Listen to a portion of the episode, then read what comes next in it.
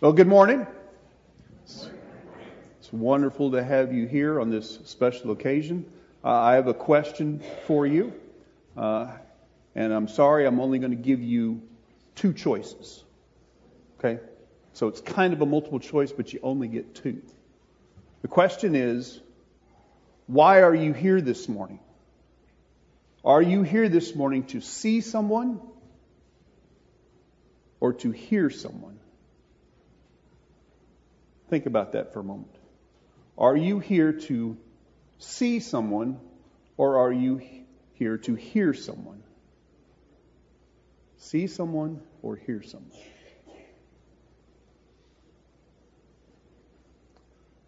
There's always that one person that says, well, it's both. Okay? Okay? Both and, right? Okay? Knew there'd be at least one. Knew there'd be at least one. Our children, your children, your grandchildren are about to share a special message with you. It's a very similar message that is shared by the church every Sunday about what Jesus has done for you, what Jesus has done for me. What makes it different this morning is who the messenger is. Because most of you can see your children all the time while you're at home. So, what makes today special? It's the message that they're going to share with each and every one of you. But Satan tries to do anything and everything to keep that from happening, right? How did this morning go getting those kids ready this morning? Were there tests? Were there trials? Were there tribulations? I don't want to get up. You know, all those type of things interrupt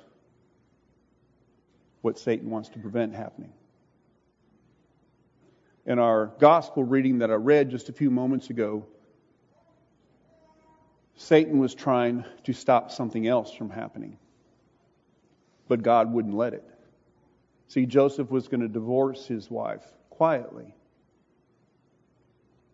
But God sent an angel to him to let him know that what Mary had said was true. Think about that conversation for a moment. Your spouse, men, your wife, comes to you and says, I'm pregnant, and it's by the power of the Holy Spirit. How's that going to go over? Probably not very well. Right? And so think about that from Joseph's perspective and what he's what he's dealing with. And what Mary had to deal with coming to him with that message. Knowing what could happen to her. Because of the culture, she could be stoned to death if it was done publicly. But Joseph was going to show compassion and divorce her quietly so that that did not happen to her. The angel came with the message that what Mary is telling you is the truth. She is pregnant with a son by the power of the Holy Spirit, and you are to call his name Jesus because he will save his, your people from your sin. You are part of those people. I am part of those people because we are all sinners, each and every one of us. And this morning, your children are going to share that message with you. Now, whether it's in the second service or it's the first service this morning, because some of the kids that are in the second service are already here this morning, um, there are parts of it that are going to be very similar in that message. And that is sharing the good news. Sharing the good news.